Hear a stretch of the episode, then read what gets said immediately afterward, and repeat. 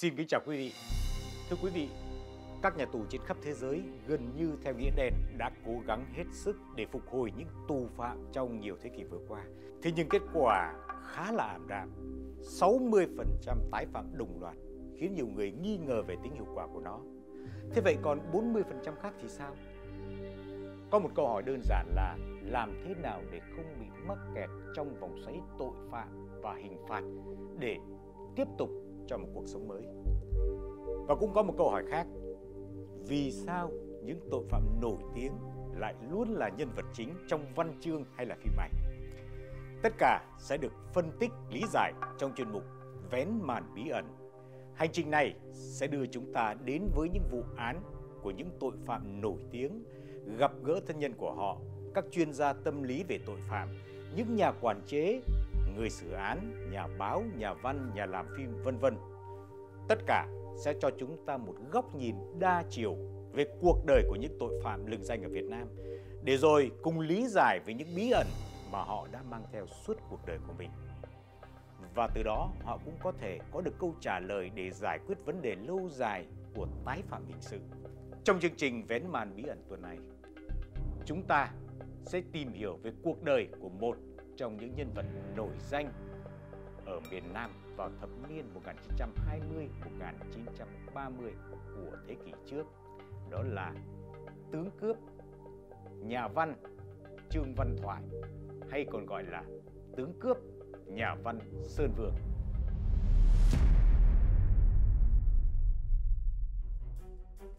Thưa quý vị, năm 2018 này là kỷ niệm tròn 100 năm tướng cướp nhà văn Sơn Vương ra đời. Là một nhà văn thì ông đã để lại cho đời một gia tài đồ sộ với khoảng hơn 30 tác phẩm cùng nhiều trường thiên tiểu thuyết. Là một tướng cướp, ông đã gây ra hàng loạt vụ cướp chấn động Sài Gòn để rồi phải lãnh một số án lên đến 79 năm tù. Trong đó có 32 năm tù giam biệt xứ và 34 năm khổ sai biệt xứ tại Côn Lôn, tức là đảo Côn Đảo ngày nay. Cuộc đời đầy bi tráng của Sơn Vương đã tạo nên những huyền thoại khác nhau, nhiều góc nhìn khác nhau mà ngay cả hàng trăm bài báo từ xưa đến nay vẫn chưa thể đúc kết một cách trọn vẹn.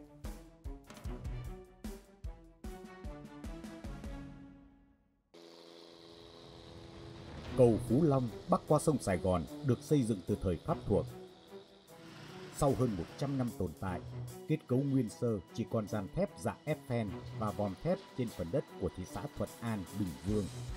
Đây được coi là nơi diễn ra vụ cướp xe chở số tiền 50.000 bạc Đông Dương chấn động miền Nam của Sơn Vương và hai đồng phạm vào năm 1933. Vụ cướp nổi tiếng không chỉ bởi số tiền lớn mà còn bởi người bị cướp René Gale chính là một tay cướp khét tiếng người đảo Fox của Pháp trốn sang Việt Nam làm ăn cùng đại ca đồng hương là Francini. Francini là một đại ca giang hồ đã gác kiếm đầu tư những khoản tiền cướp được vào đồ đền cao su Minot ở Campuchia, Cầu Khởi ở Tây Ninh và Gò Vấp ở Sài Gòn. Nằm chơ vơ giữa sóng gió địa Trung Hải, đảo Cox không chỉ nổi tiếng bởi vị tướng huyền thoại Napoleon Bonaparte mà còn bởi đông đảo những kẻ phiêu lưu, những tay giang hồ tứ chiến lừng danh. René Gale là một trong số đó. Ở Pháp, cùng với người anh ruột, hắn đã gây ra hàng chục vụ cướp của giết người. Bị kết án trung thân khổ sai, hai anh em hắn đã vượt ngục La Santé ở Paris, ngục La Cayenne, địa ngục trần gian của Pháp tại Nam Mỹ và trốn qua Hoa Kỳ. Tại đó thì Galen đã tiến hành đánh cướp chiếc tàu hỏa chở tiền của bưu điện Mỹ. Người Anh bị bắn chết tại trận. René Galen thoát được theo chân người đồng hương Francini trốn sang Sài Gòn. Và cũng bởi là tướng cướp khét tiếng mà René Galen thật khó có thể nuốt trôi được cái tiếng xấu bị một tư, à, một tên cướp người Việt không tên tuổi chặn cướp 5.000 bạc Đông Dương chính là số tiền mà René Gale treo thưởng để tìm cho bằng được người đã tổ chức vụ cướp táo tợn này.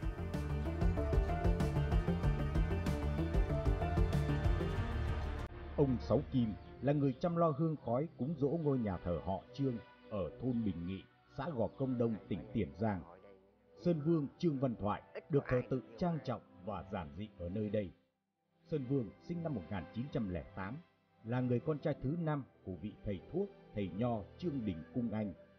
Chuyện kể lại rằng, lần đầu tiên nhìn thấy mặt con, vị thầy thuốc đã đứng lặng một hồi lâu. Chán rộng, nhân trung sâu, mắt sâu, mũi khoằm, dáng rong ròng. Đứa bé mang tướng mạo một kim thánh thán. Hẳn sau này sẽ chọc trời khuấy nước, nhưng có lẽ suốt đời lận đận. Ông đặt tên cho con là Trương Văn Thoại.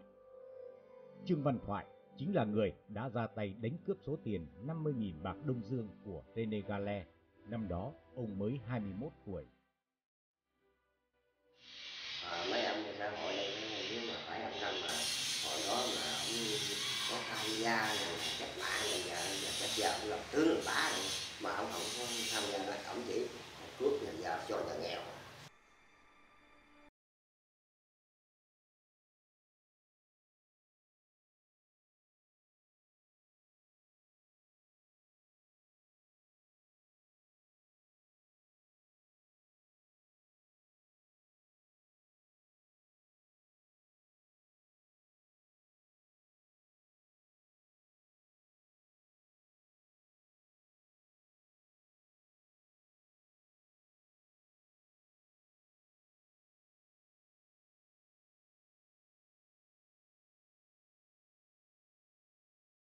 Cái thời điểm mà bắt đầu đi tìm tài liệu thì ờ, ông Sơn Dương đã không còn sống nữa.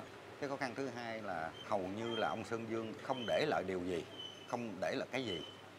Có lẽ là do cái truyền thống gia đình. À, cái khó thứ ba nữa là những cái tài liệu ở trong thư viện quốc gia cũng không lưu trữ. May mắn là tôi có gặp được một một người là từng là sĩ quan cảnh sát của chế độ cũ. Người này cung cấp cho tôi được một số tư liệu tư liệu đó cũng mang tính chất truyền khẩu. Nhân vật này cũng kể qua trí nhớ. Rồi từ nhân vật này tôi bắt đầu mới tìm về cái xã Bình Nghị nơi những ngày cuối đời của tướng cướp Sơn Dương của nhà văn Sơn Dương sinh sống.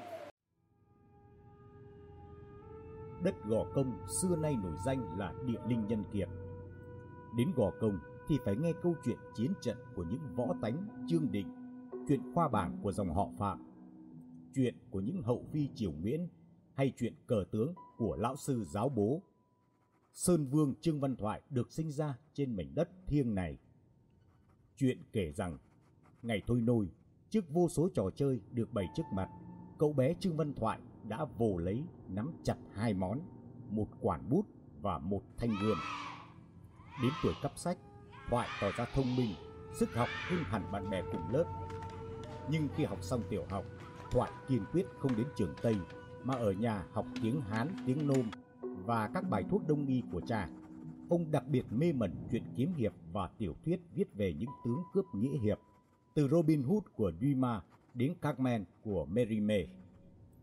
Những nhân vật nổi loạn trong sách vở và truyền thống hào sảng, bất khuất của quê hương đã thắp dần lên trong lòng cậu bé một ước mơ cháy bỏng về lẽ công bằng và con đường giúp dân bớt bị bóc lột, hà hiếp.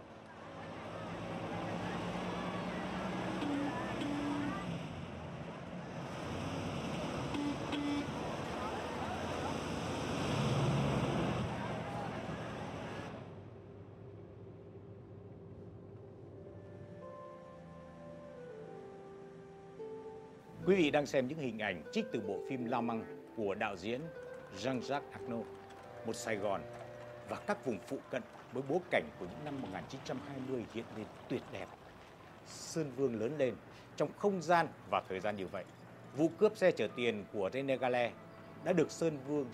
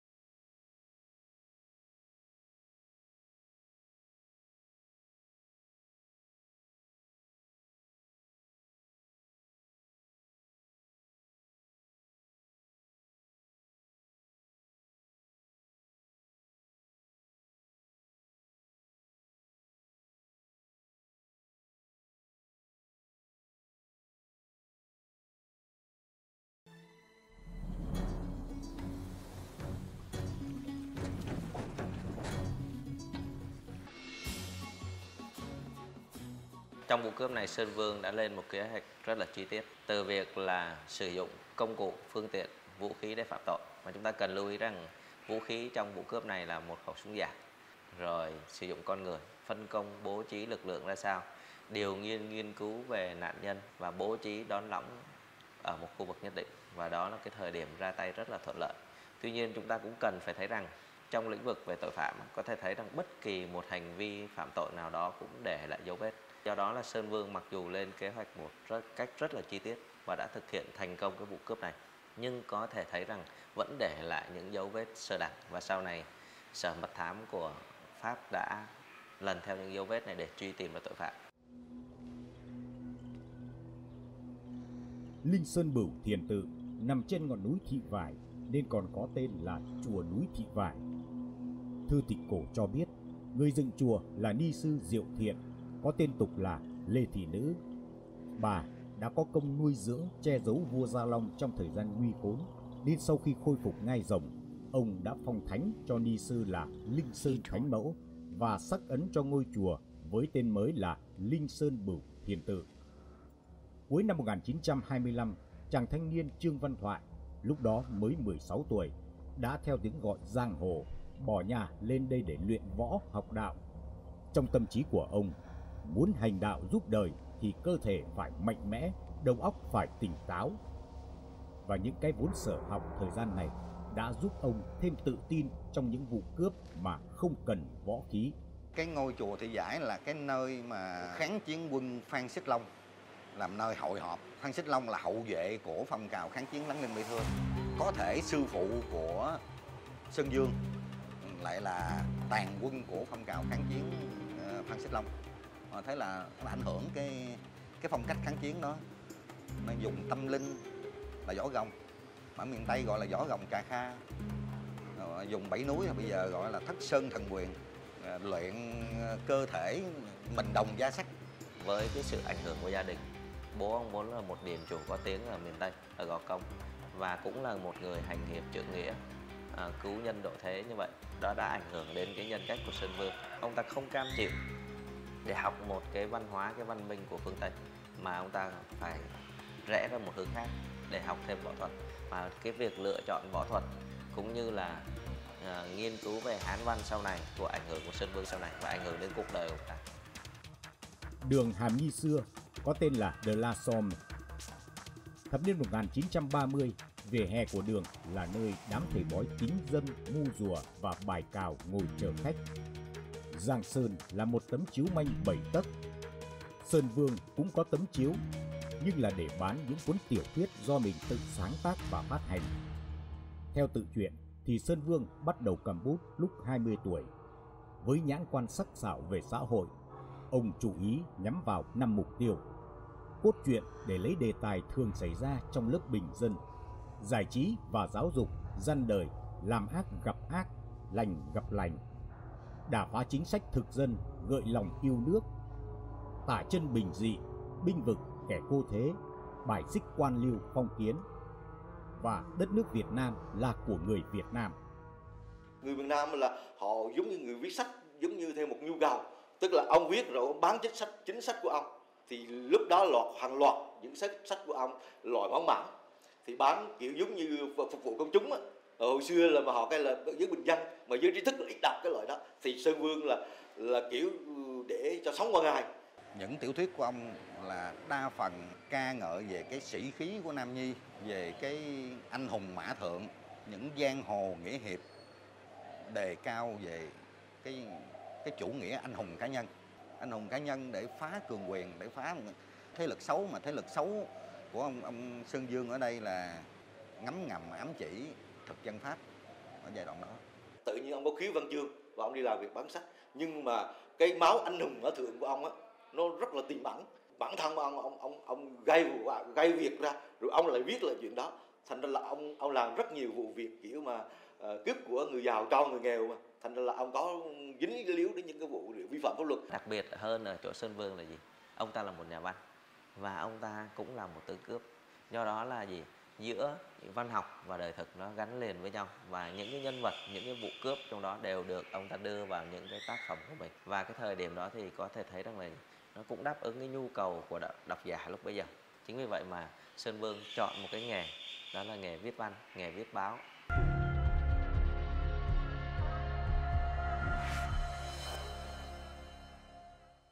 Tất cả những nhân vật tướng cướp nghĩ hiệp trong các tác phẩm của Sơn Vương đều chính là hiện thân của tác giả.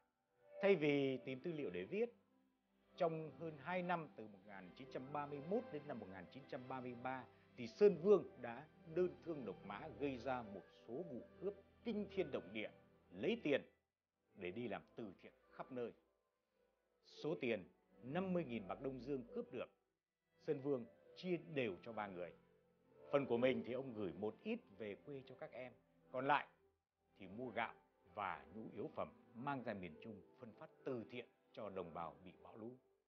Sau vụ cướp 50.000 bạc Đông Dương của René Gale, nghĩ mình đã nằm ngoài tầm điều tra của cảnh sát cho nên Sơn Vương lại tiếp tục đi hát thêm bốn phi vụ đậm chất hiệp khách giang hồ.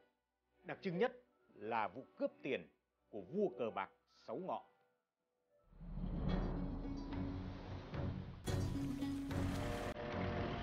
Trong cuốn sách Sài Gòn năm xưa, cụ Vương Hồng Sển kể về thầy Sáu Ngọ như sau. Thầy mua pháp tịch, lấy tên Tây là Pôn Đê để rủi thời sộ kháng thì được đãi hàng đặc biệt. Thầy làm nghề chứa cờ bạc khắp vùng Sài Gòn chợ lớn. Thầy Sáu tổ chức rất là chu đáo. Mỗi tuần, thầy sai người thân tín đem bao thơ lo đót trao tay đến tận nhà. Kể về thế lực, thầy Sáu không làm quan, làm làng, mà oai vệ hơn quan làng bá bội Chiều chiều, thầy ngồi xe hơi sáu máy, thầy dạo một vòng chợ lớn lấy tiền sâu.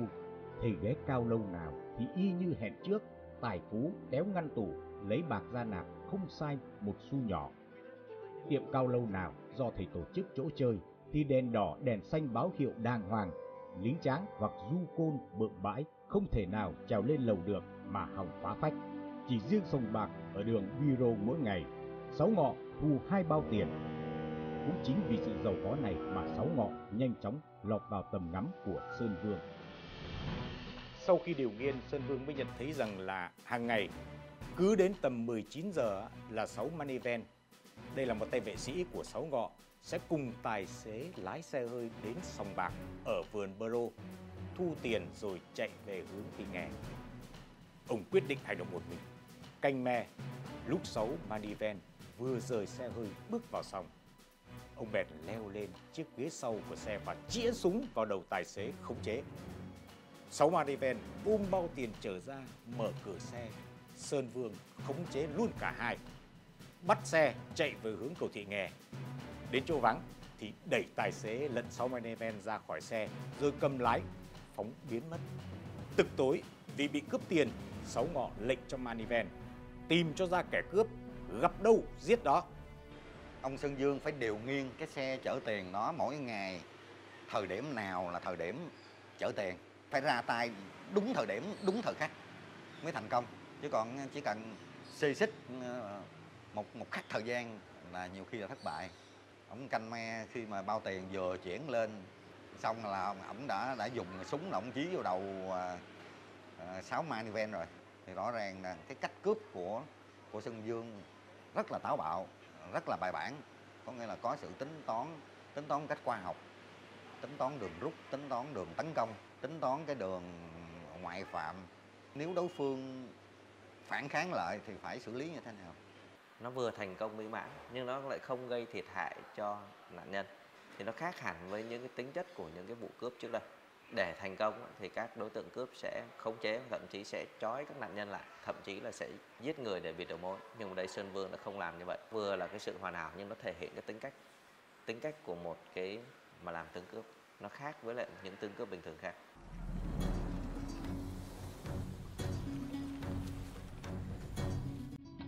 Đây là cuốn hồi ký Quần đảo Côn Sơn, máu hỏa nước mắt của nhà văn tướng cướp Sơn Vương do ông Nguyễn Quyết Thắng sưu tập và biên soạn. Phần mở đầu, Sơn Vương viết Ăn cướp để làm gì? Điều này tôi không cần nói rõ chi tiết vì đã có vong linh ông Nguyễn An Ninh và một số nhà cách mạng đàn anh quá cố cùng một số gia đình lao động ở bàn cờ và phố trẻ bị cháy nhà từ ba mươi mấy năm về trước chứng kiến cho tôi. Ở đây, tôi chỉ có thể nói, đã đi ăn cướp thì phải ở tù. Riêng tôi Bây giờ là khoảng hơn 80% là dân Việt Nam chủ yếu sống ở nông thôn. Và họ luôn luôn chịu tất cả những cái sự bóc lột rất thậm tệ, siêu cao thuế nặng, rất hà khắc. Hàng loạt các cái phu đồn điền và chết biết bao nhiêu là, là lấy cái thân xác của mình để bón cái gốc cao su bây giờ. Biết bao nhiêu những cái cảnh mà bị đàn áp bị tù đầy bị bắt bớ của những người yêu nước những người cộng sản chống lại cái chế độ thực dân ấy họ đòi độc lập. Theo tôi, nhà văn Sơn Dương là một chiến sĩ yêu nước đúng nghĩa hơn là một tướng cướp. Nó chỉ có điều là cái cách phản kháng của ông, cái cách kháng chiến của ông nó đặc biệt, nó đặc dị, nó mang tính chất cá nhân. Cái tư tưởng kháng chiến của ông, tư, tư tưởng yêu nước, tư tưởng kháng Pháp của ông nó thể hiện rất rõ ở trong trong những tác phẩm của ông, trong đó là Máu Hòa Nước Mắt. Nói về tính cách của Sơn Vương thì phải nói là đầu tiên nó ảnh hưởng bởi tính cách của người Nam Bộ rất là hào sảng, rất là sảng khoái và nó còn ảnh hưởng bởi cái cái môi trường của giáo dục gia đình. Một con người văn võ song toàn, một tính cách anh hùng mã thượng, đồng thời mang một cái sự lãng mạn, vừa cái tinh thần hiệp nghĩa của phương Đông vừa là mang cái tính chất lãng mạn rồi của phương Tây. Trong khi đàn em của vua cờ bạc xấu Ngọ đang truy lùng gắt gao kẻ cướp tiền sâu, thì René Gale và Sở Mật vụ đã tìm ra nhân vật đứng đằng sau vụ cướp bằng xe hơi táo tợn đó. Sơn Vương bị bắt khi đang tiếp tục bày sách bán ở vỉa hè và điều nghiên các con mồi khác của mình. Bước vào phòng hỏi cung thì Sơn Vương đối mặt tức khắc với René Gale. Trong tay cầm roi pín ngựa, Gale tuyên bố cướp được 50.000 đồng thì phải chịu đủ 50.000 roi. Sơn Vương gồng mình chịu trận. Đánh đến vã mồ hôi, bái hoài cả tay chân. Mà Gale vẫn không thể khuất phục được Sơn Vương. Gã giang hồ đỏ Cox đành xuôi tay. Nể phục uy tín, uy dũng của Sơn Vương. Tỏ lòng mã thượng, renegale quyết định bãi nại cho Sơn Vương. bây đó là người ta cũng nể trọng cái cái cái cái cái tay gây ra này mới giao cho giám đốc đồn điện của su nó trực tiếp phỏng vấn. Rene dùng rau gân bò mày đánh Sơn Dương. Ờ, mày ăn cắp ờ, 50 mươi ngàn quan tiền thì bây giờ tao mới đánh đủ 50 ngàn. Rene đánh mới có mấy chục cái là thở hồng học rồi. Sơn Dương mới cười nói là như vậy vẫn chưa thấm ở đâu. Bây giờ tôi thích chung đủ. Gây da là giang hồ mà gặp giang hồ thứ thiệt đẳng cấp quá thì đâm lòng yêu mấy mà kính phục luôn kính phục luôn và đồng ý xóa án cho gây da xin miễn là tôi không kiện ra tòa nữa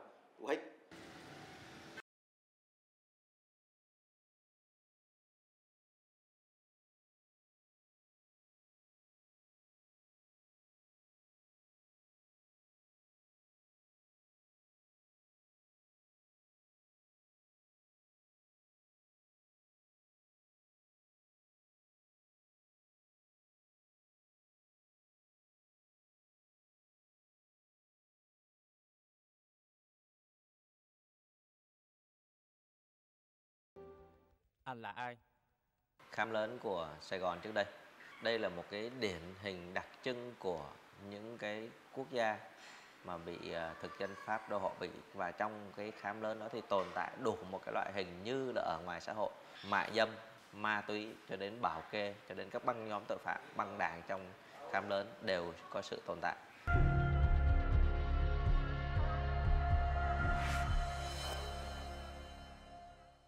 Đây là khu vực tòa đại hình Sài Gòn thời Pháp thuộc.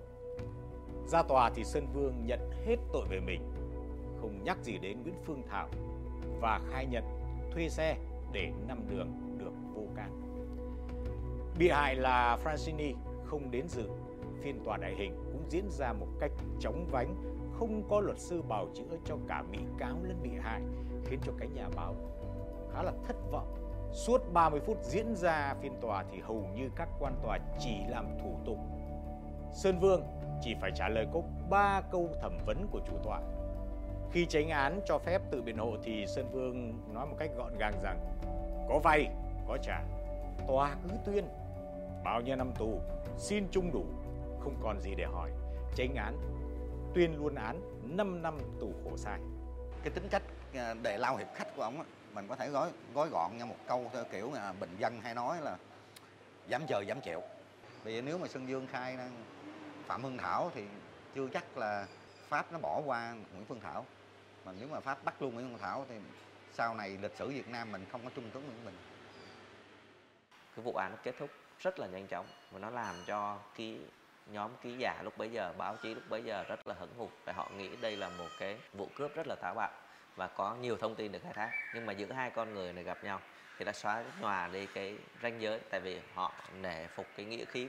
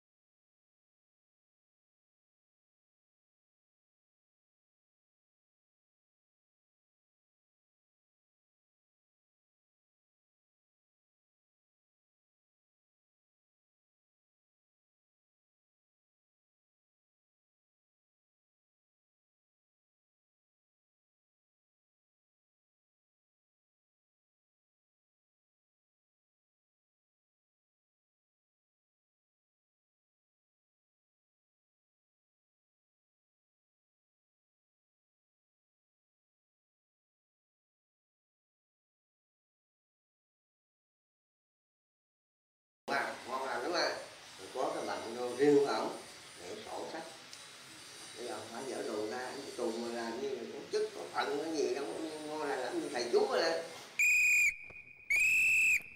Trước khi bị đẩy ra đảo Quân Sơn thì Sơn Vương lại bị giam ở khám lớn Sài Gòn. Thăm nuôi ông, cũng chỉ có vợ chồng tay giang hồ đảo Cox đến Gale. Một điều làm ông chú ý, đó là các tù nhân trong khám đều sợ hãi cặp rằn ba nhỏ. Đại ca, khu chợ cầu muối. Còn thực phẩm của ông đều bị cướp trắng khi mà ba nhỏ đại diện buồng giam lên phòng cai ngục lý đồ thăm quỳnh khí phách giang hồ nổi dậy. Sơn vương điểm mặt ba nhỏ trách cứ. Ba nhỏ không nói không rằng rút trong người ra một con dao tự chế từ thìa ăn, đâm thẳng vào cổ sơn vương.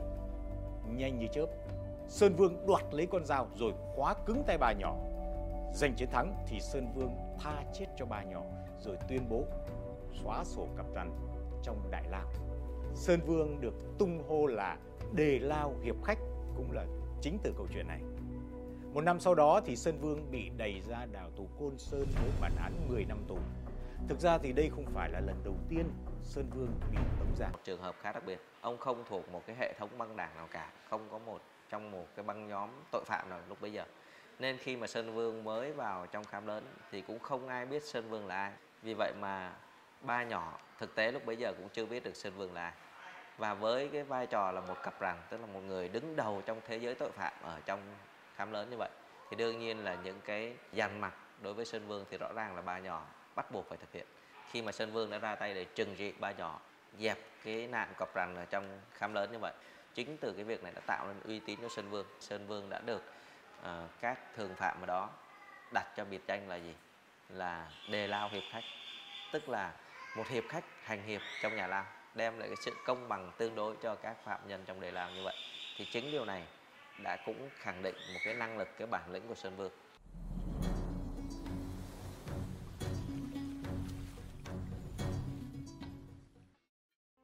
Viết cho tờ Đông Pháp Thời báo là công việc đầu tiên của Sơn Vương khi đặt chân đến Sài Gòn. Trong cuốn Sài Cun Ký Sự, nhà nghiên cứu nhà văn Bằng Giang có kể rằng cậu thoại quê quán Gò Công lên thẳng Đông Pháp Thời báo và tình nguyện ở lại làm việc. Bất cứ là việc gì và có lương hay không có lương không thành vấn đề, miễn là được tham gia với Đông Pháp Thời báo để thức tỉnh đồng bào. Đến khi Nam Kiều thành lập ủy ban tổ chức lễ truy điệu, thấy Thoại là thanh niên nhiệt huyết nên cho ghi tên vào sổ. Giáo sư, Viện trưởng Viện Sử học Việt Nam Trần Huy Liệu viết trong Ngục Trung Ký Sự. Thoại đã thân hành đến chùa Tập Phước ở Gia Định để làm lễ truy điệu lương trí sĩ. Trèo lên cây để treo câu đối thì bị lính bắt ngay. Sơn Vương là kết tinh của cái khí chất của người Nam Bộ. Mà tư tưởng chủ đạo là trọng nghĩa khinh tài. Lãng mạn và hào hùng. Vừa viết văn mà vừa có thể cầm súng. Ông là một nhà yêu nước, chịu ảnh hưởng của phong trào Cần Vương. Ngay sau đó, Sơn Vương đó có cái tinh thần chống thực dân Pháp theo cái tư tưởng của Nguyễn An Ninh tức là theo cái tư tưởng của một người à, dân Việt Nam yêu nước độc lập yêu nước chưa có bị nhiễm bởi một cái chủ nghĩa gì chưa có bị nhiễm bởi một cái học thuyết gì và cũng còn đang lúng túng không biết là nên đi theo con đường nào. Có thể thấy là Sơn Vương là một nhân vật rất là đặc biệt trong thế giới tội phạm. Ông ta xuất thân không phải là một tên tội phạm. Ban đầu thì khi mà tham gia cùng với Nguyễn An Ninh để tổ chức một cái cuộc meeting đả kích thực dân Pháp thì ông ta bị bắt. Sau đó thì được thả ngay. Thông thường tướng cướp là gì? Là một nhân vật sống bằng nghề cướp cướp của cướp tiền cướp bạc làm tài sản cá nhân cho mình. Cái đó là tương cướp. Còn trường hợp của Sơn Dương nếu mà mình hiểu Sơn Dương theo cái nghĩa tướng cướp như vậy thì e rằng không đúng. Sau cái trận cướp tiền à, xe chở tiền của à, của Renny thì Sơn Dương còn thực hiện ba bốn vụ cướp nhỏ lẻ nữa. Và hầu hết những cái vụ cướp đó Ờ, ông ta đều hùng vô với một ờ, tay nhà giàu ở ở giai đoạn đó để làm từ thiện miền Trung hết. Trong tư tưởng ông ta không nghĩ là ông ta cướp tiền để phục vụ cá nhân không mà cướp vì phản kháng chế độ thực dân Pháp. Theo tôi nghĩ là nên dùng từ tướng cướp ở trong mặt kép đối với trường hợp của Sơn Dương. Giữa nghệ thuật và giữa hiện thực, nó hòa quyện với nhau và tạo cho Sơn Vương một cái sự khác biệt hoàn toàn so với cái thế giới tội phạm lúc bây giờ. Có thể coi là một uh, tướng cướp nhưng có là một trí thức một nhà văn. Và cũng khó ai có thể tưởng tượng ra là một nhà văn như vậy mà lấy làm tướng cướp.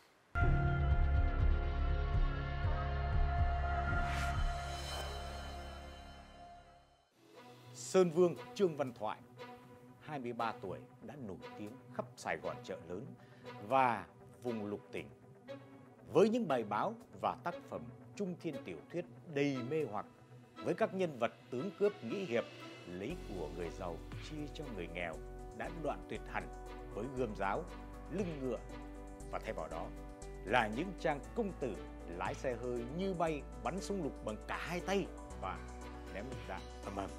Để có được những mẫu nhân vật như vậy, ông đã tự mình tổ chức các vụ đánh cướp để rồi phải lệnh án 10 năm tù khổ sai ở đảo Côn Sơn. Câu chuyện cuộc sống của ông ở trong đảo này ra sao? Và vì sao ông lại được báo chí Sài Gòn thời đó mệnh danh là nhà thám hiểm địa ngục Trần gian? Tất cả sẽ có trong phần tiếp theo của chương trình. Còn bây giờ, xin chào tạm biệt và hẹn gặp lại.